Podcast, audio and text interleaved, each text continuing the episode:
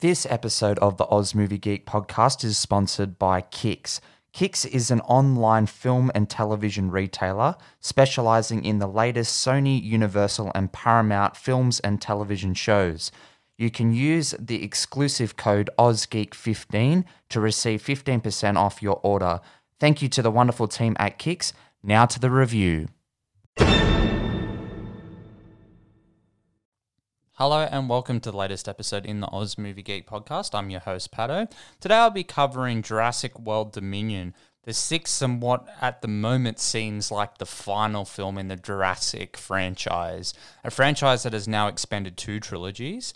Uh, we've received the original Jurassic Park trilogy kicked off in 1993 by Steven Spielberg's Epic, followed up by Jurassic Park uh, The Lost World, a sequel that I actually am quite fond of, and I understand it has its haters, but uh, it's a film that I think uh, captures the spirit of the original uh, film. I, I, think that there is a lot of Spielberg's awe and wonder still in that film, and I, I, I really enjoy it. Jurassic Park 3 is okay. Uh, in retrospect, with this new trilogy, it's definitely not as bad as some of the later entries are. Uh, Jurassic World, which kicked off this new, um, I guess, legacy trilogy, soft reboot, whatever you want to call it, uh, in 2015, uh, starring Chris Pratt, um, Bryce Dallas Howard, directed by Colin Trevorrow, who returns uh, in the latest film. Uh, then we had in 2018 Jurassic Park or Jurassic World Fallen Kingdom, uh, the J.A. Bayona directed film a film that is one of the dumbest blockbusters I've ever seen. Uh, it definitely has its charm, but there's a lot of things in there that really irritate me as a, as a film fan and a, I guess a fan of this franchise. Uh, one thing I will say about that film, though, is that it is incredibly well directed. Jay Bayona, who uh, like directed a film called uh, Monster Calls, which I think is a fantastic film, uh, lends his visual style there and obviously has a love for the practical effects and the blending of CGI and practical. It's just a really well lit, well directed film. Uh, and then this year we've got Jurassic World Dominion, uh, a film that I was not anticipating at all. And I, it was a film I knew I had to see on the big screen. I had to see out this franchise. I've seen Jurassic Park uh, 3, um, World, Fallen Kingdom, and now Dominion all on the big screen. Uh, I am a fan of that first film, and like I said, The Lost World definitely has its place in my heart. Uh, there were two films that I watched on repeat as kids on VHS, then on DVD, on then on Blu-ray, now on 4K. I, I just love that. Uh, that idea and that initial idea, that group of characters, and, and the same can be said here. I, I think you know you, you can look at this film through rose-colored glasses and I know a lot of fans will be that, that there's people out there who definitely are a fan of this rebooted trilogy, which I respect, but I, am just not one of them. I, I definitely see this franchise for what it is. I've enjoyed moments of it, definitely, but I've also found myself just asking why, how, during a lot of the films. And I feel that you know there are fans out there who are just like, oh, it's it's meant to be fun, you know, turn off your brain and enjoy it. I can do that a lot of the time. Like I, I, I find myself watching a film and thinking, you know what? I understand how dumb this is. I understand what's going on. Let's just sit back and, and be swept away in what's going on, the plot, the story. But I, I wasn't able to do that as well with the Jurassic World franchise. And I don't know if it's because they really tried hard to ground the film in reality. So it did have that sense of, you know, this could really happen.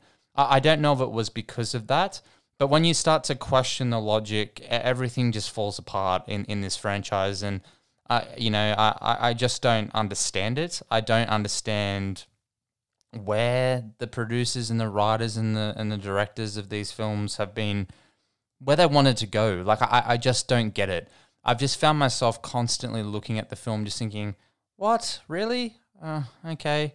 Like I, I just don't really understand the the logic behind where they wanted to go. Colin Trevorrow, the the producer of these three films and who's directed two of them now, he did mention that this third film is what he's been leading up to tell. This is the story he wanted to tell from the start, and a lot of people saw that in Fallen Kingdom because it definitely felt like a placeholder film to a larger story. But if it's the film that he wanted to tell, I, I don't really see why. Jurassic World is a far better film. Um, has definitely improved as a filmmaker because one complaint, and I totally agree, uh, that first film is very flatly directed. There's no charm. There's no. Uh, uh, there's no style. It's very flat. Everything looks very sterile. Uh, and then Bayona came along and directed um, the best looking out of these three new films with Fallen Kingdom. The Fallen Kingdom just lacks in the in the script and the, the screenplay. It's just such a lazily written film. Um, then we have this third film now with Dominion, which is sort of picking up the pieces and trying to tie everything in a nice, neat bow, whilst also being a sequel to the original Jurassic Park. There's references there to the Lost World, uh, the acknowledgement of Sorna and Nublar which is something that a lot of people have been, you know, going back and forth on. That they acknowledge that, but I'm assuming that the the fallout of their relationship, um, especially with um, Neill and, and Sattler, played by, um, or sorry, uh, Grant and Sattler, um, played by Sam Neill and um, and Laura Dern, who return here. Uh, their relationship fallout that we saw glimpses of in uh, Jurassic Park three. We're obviously not uh, acknowledging that film, so I, I just don't yeah, d- don't really get it. This is a very messy franchise, and it's all culminated in this last film. And I've just got my issues. There's things that I like, there's things that I don't like, and there's things that I doubt right just don't love at all. I, I borderline hate it. Uh, so a lot to say. So let's just get stuck into this one um, before I, I ramble on any any further. So take it away, trailer.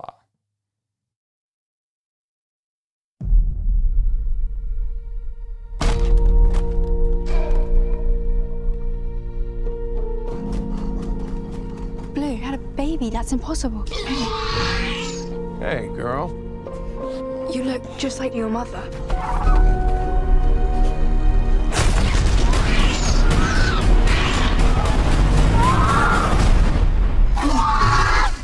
Promise you, I am gonna get her back.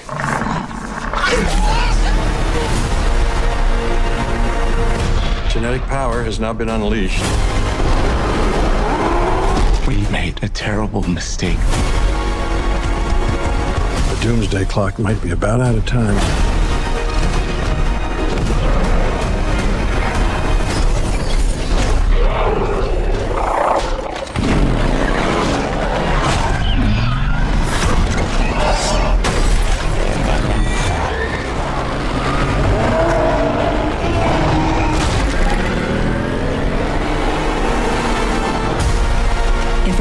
Our world's gonna survive, what matters is what we do now.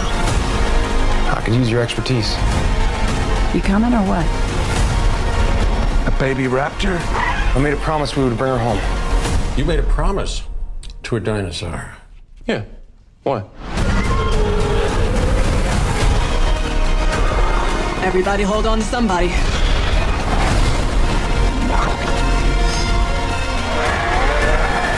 That can't be right.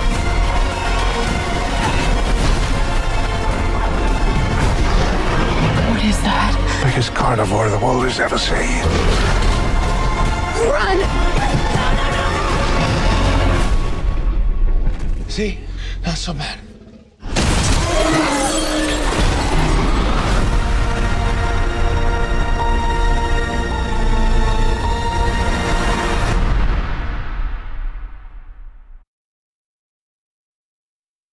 So, Jurassic World Dominion was directed by Colin Trevorrow and stars Chris Pratt, Bryce Dallas Howard, Laura Dern, Sam Neill, Jeff Goldblum, DeWanda Wise, uh, Mamoudou Athie, uh, Isabel Sermon, uh, Campbell Scott, and BD Wong. Um, and follows after four years after the destruction of Island Nublar. Dinosaurs now live and hunt alongside humans all over the world. The fragile balance will reshape the future and determine once and for all whether human beings are to retain the apex predators on the planet. Um, they now share with the hist- history's most fearsome creatures in a bold new era. Um, that's putting it lightly. Let, let's actually discuss what this film is about. Um, essentially, there is a new tech conglomerate that has taken the place of uh, the previous uh, tech companies that have controlled uh, these films. Uh, we now have Biosyn, which is run by an eccentric billionaire played by Campbell Scott, um, and essentially they're trying to trying to just take over the world. Really, they're they're controlling dinosaurs now. They've put them on this new uh, U Butte um, sanctuary where they all live in harmony. Um, so there's like heaps of dinosaurs on this on this island, and whilst there's also black market deals and people farming them and various things all over the world. But Biosyn have developed these locusts, um, which are just you know wreaking havoc, destroying crops all over the world, and pretty much going to render the world um, without any food. Uh, we pick up with Ellie Sattler, played again by Laura Dern, who recruits Alan Grant as they venture over to the headquarters of Biosyn. Um, Ian Malcolm, uh, Jeff Goldblum is working there. Um, he understands what's going on and he sort of lets them know, here we go. Um, meanwhile, Owen Grady, Claire, and uh, their clone daughter, um, Macy Lockwood, um, uh, essentially live in harmony, but poachers come and take Macy, um, and BD Wong essentially wants to use Macy to uh, get rid of the the locust. That, that's the that's the premise. That's what we're dealing with here.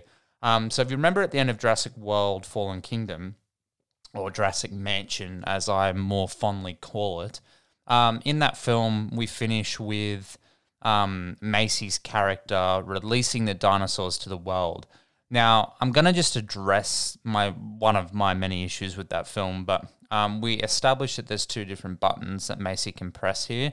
She can press one that vents the gas um, whilst keeps the dinosaurs contained because there's two gates and they're clearly open by different buttons because um, Bryce Dallas Howard's character presses the first button, releases them. She's like, no, I'm not going to release the dinosaurs. It's going to create havoc.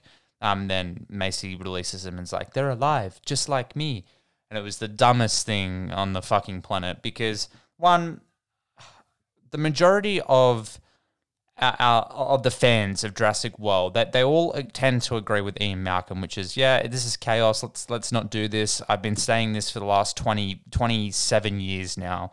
Um, we're not releasing on twenty nearly thirty years. Um, well, I, have been saying it. Look, we're not releasing these dinosaurs because it's going to create havoc. Uh, um, the world will become unbalanced. Let's let them die. It's it's uh, nature correcting itself. You're like, yeah, good good job. That that's that's awesome. That's exactly exactly what is what is happening, and and that's exactly what needs to happen. So then, when one of the girls or characters we're meant to root for um, is voluntarily freeing these animals to the to the wild it's like I can't get behind these characters. And for one, I never saw it as a threat because at that time there was like 10 dinosaurs, uh, maybe even a couple more in captivity. Majority of them are herbivores. From memory, the Velociraptor, the Indoraptor, which is destroyed, and the T Rex were the only big, um, like carnivores. Uh, so military, get your guns and let, us kill some dinosaurs. I, I don't understand. And there's always been this you know, this conversation, the, the morality of whether they should be doing this or not. You know, cloning dinosaurs, it's unnatural. Um, let nature take its course. That's always been a huge part of these Jurassic Park films and a huge part of the original novel. But I, I just don't get how this group of producers and writers and Colin Trevorrow thought, hey, let's let's make this character do this. Like, yeah, the world will get behind her. No, no, no, no. That's clear. That that's easily the worst part. I think of any Jurassic Park film.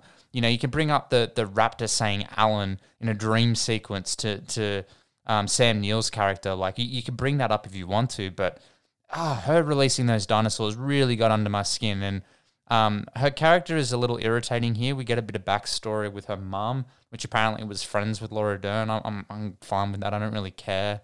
Um, but I, I just find that this main group of characters, you know, that, that they boldly disagree with the fundamentals that the fans agree with, you know, of where we stand with this argument. So when they're they're, you know, actively trying to prevent nature from taking its course, it frustrates me. And I, I understand that there's more elements at play. We have, you know, evil tech companies trying to control um, you know, the, the world with, with you know, creating genetically modified locusts and whatever the fuck is going on. That I just can't see myself rallying behind these characters. I found Owen Grady uh, played by Chris Pratt, to be one of the most dimensionless characters I think I've ever seen in a blockbuster franchise. Couldn't tell you one thing about him. I knew he, uh, from the first film he used to be a Navy SEAL, um, and he likes Bryce Dallas Howard. That's all I know about him. We haven't learned a single fucking thing about this character over the span of over seven hours now with these three films. And I just find that really grating. Um, Bryce Dallas Howard's character had a bit of an arc in the first film. She was uptight corporate businesswoman who then learnt to free herself and sort of took charge and decided to stand for something. Whether I agree with what she stands for is a completely different argument, but at least her character had development. Owen Grady has fucking nothing. That that character is built around the fact that Chris Pratt knows how to train raptors and that he makes a smart aleck comment every now and then, which was toned down in this film. He barely says anything. He has like two jokes in the whole fucking film. But I just found it to be really frustrating. And that's not a, a, a mark on Chris Pratt because I find him to be incredibly charismatic and charming when he wants to be. And my argument for that is look at Peter Quill in the Guardians of the Galaxy films.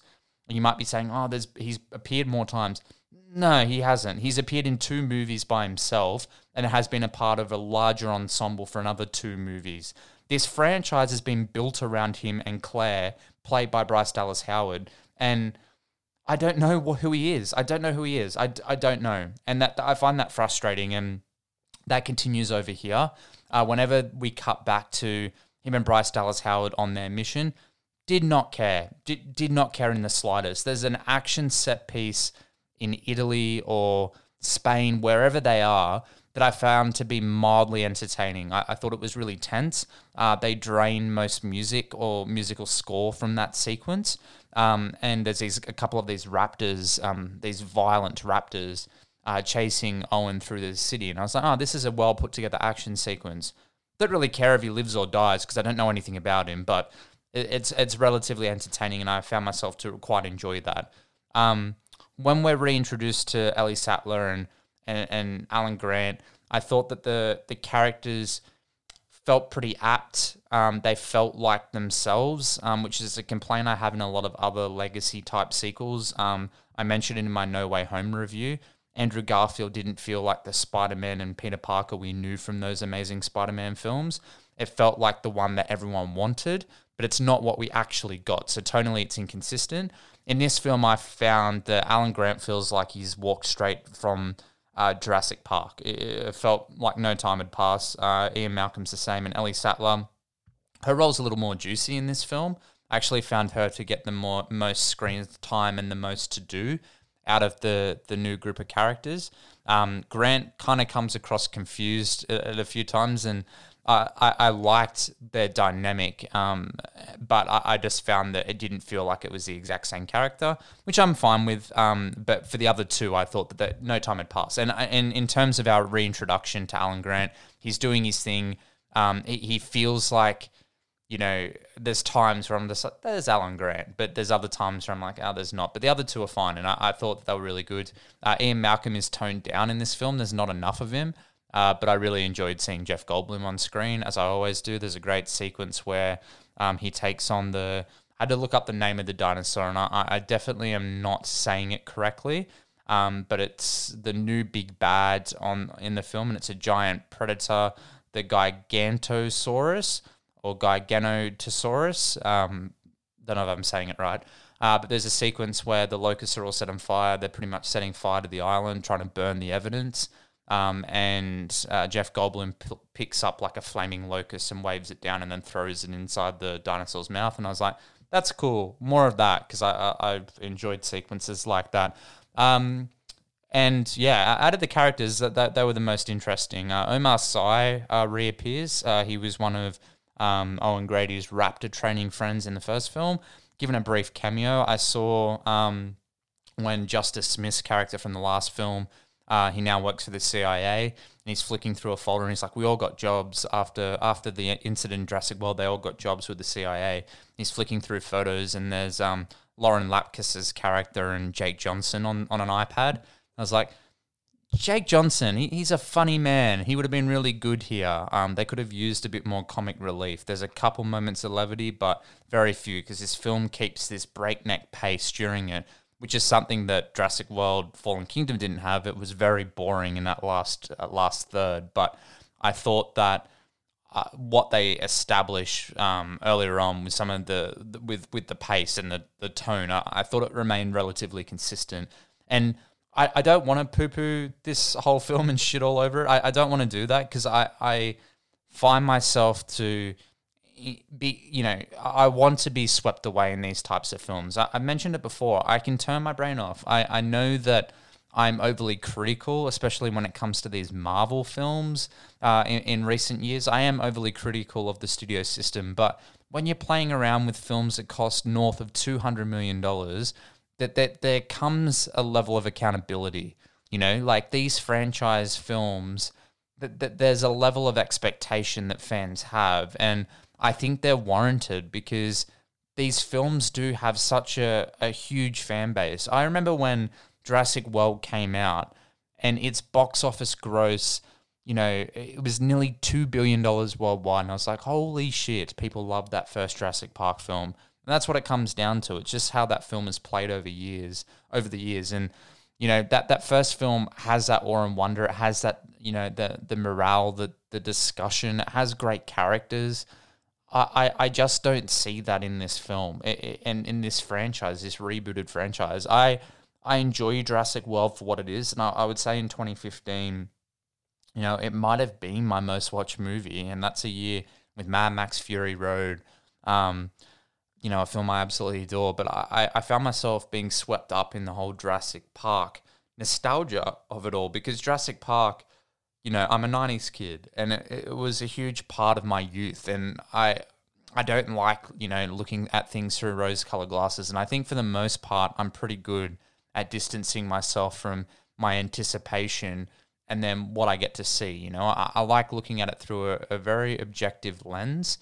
And I think that I, I, am relatively good at that. Sometimes I can't avoid it. You know, there's certain franchises where I have a built in anticipation and an expectation for what I'm going to get.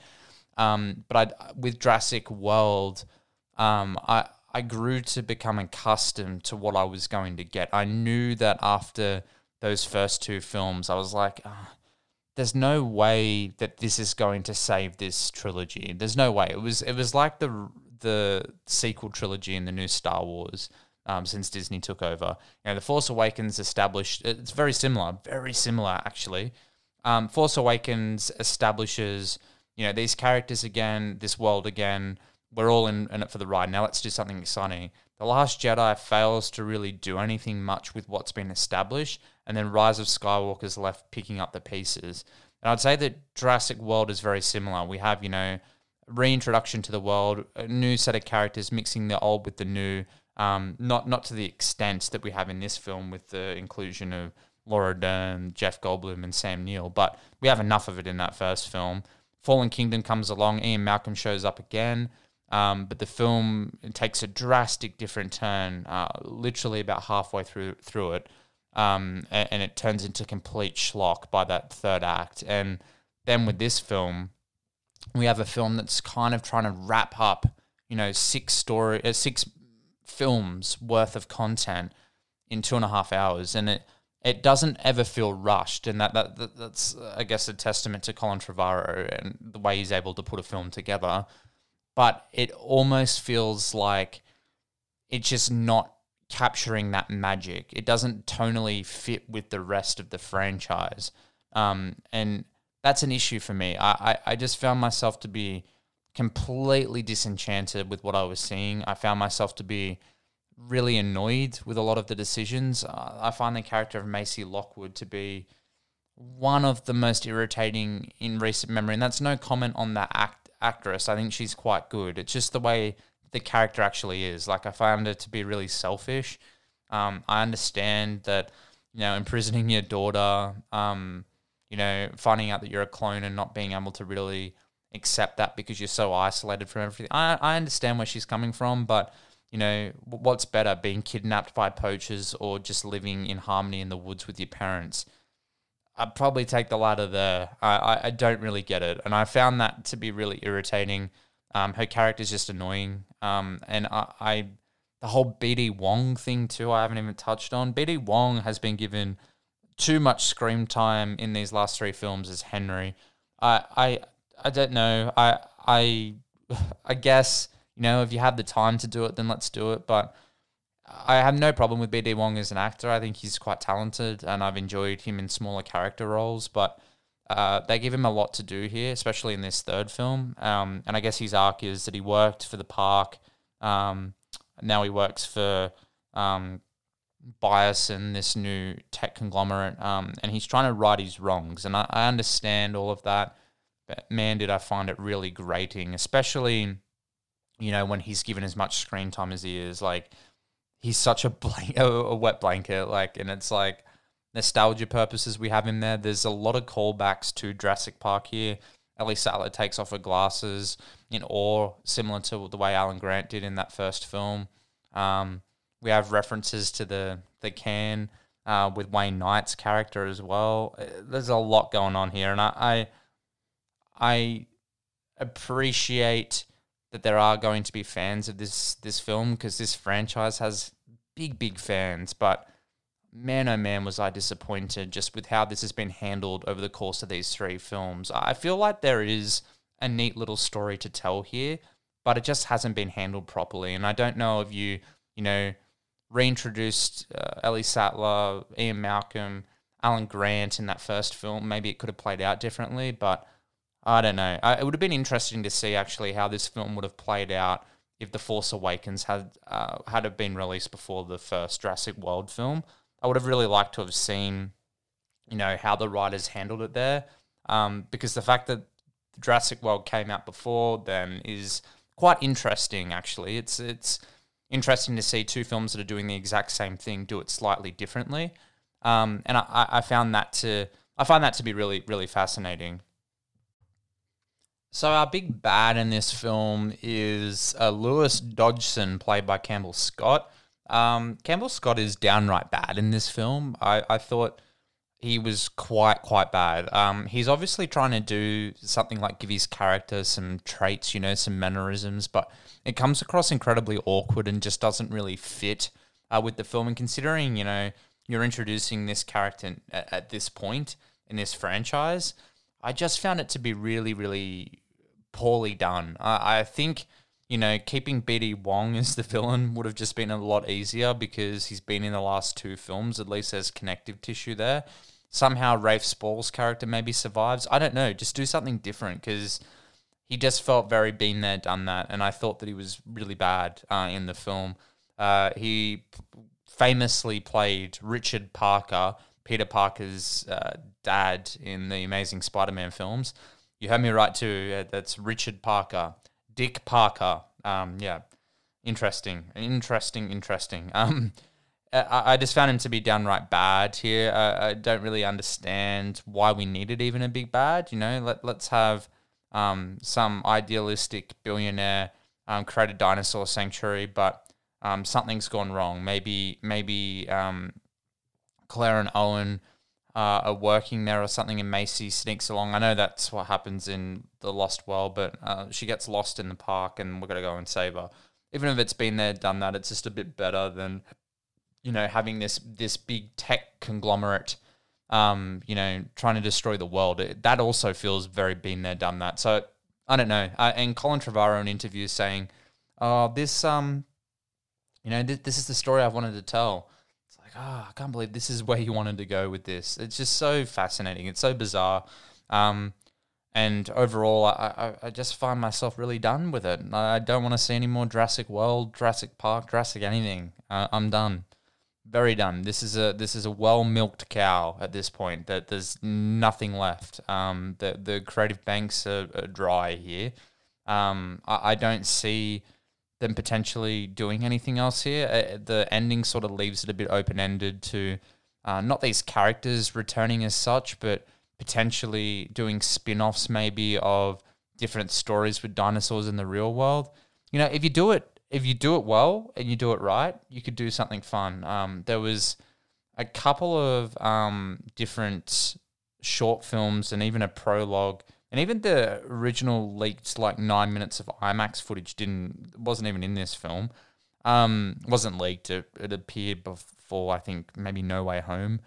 Um, none of that's here, uh, which is really fascinating. So we had um, in 2019, um, it was a short film, and it was quite interesting. It revolved around, um, it revolved around these characters in like a trailer park, um, and I can't actually remember. Uh, Battle at Big Rock, that's what it was called.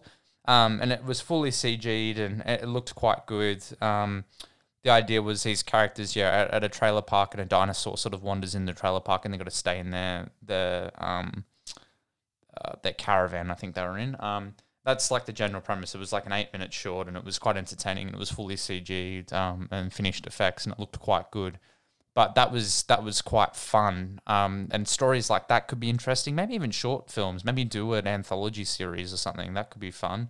Um, if you're going to go down this road, because I'd say this film's going to make all the money. I think it's already made over half a billion dollars worldwide, um, and my screening was absolutely packed. So I know people are going to flock to the cinemas to see this because of the name. It's a franchise that, that's well known around the world, um, and it's a franchise that continues to do well uh, even you know nearly 30 years on from the fact. And I, I find it interesting just to see where we're at um, and and you know what will happen from here. Like I said the, the door's open but I prefer it closed.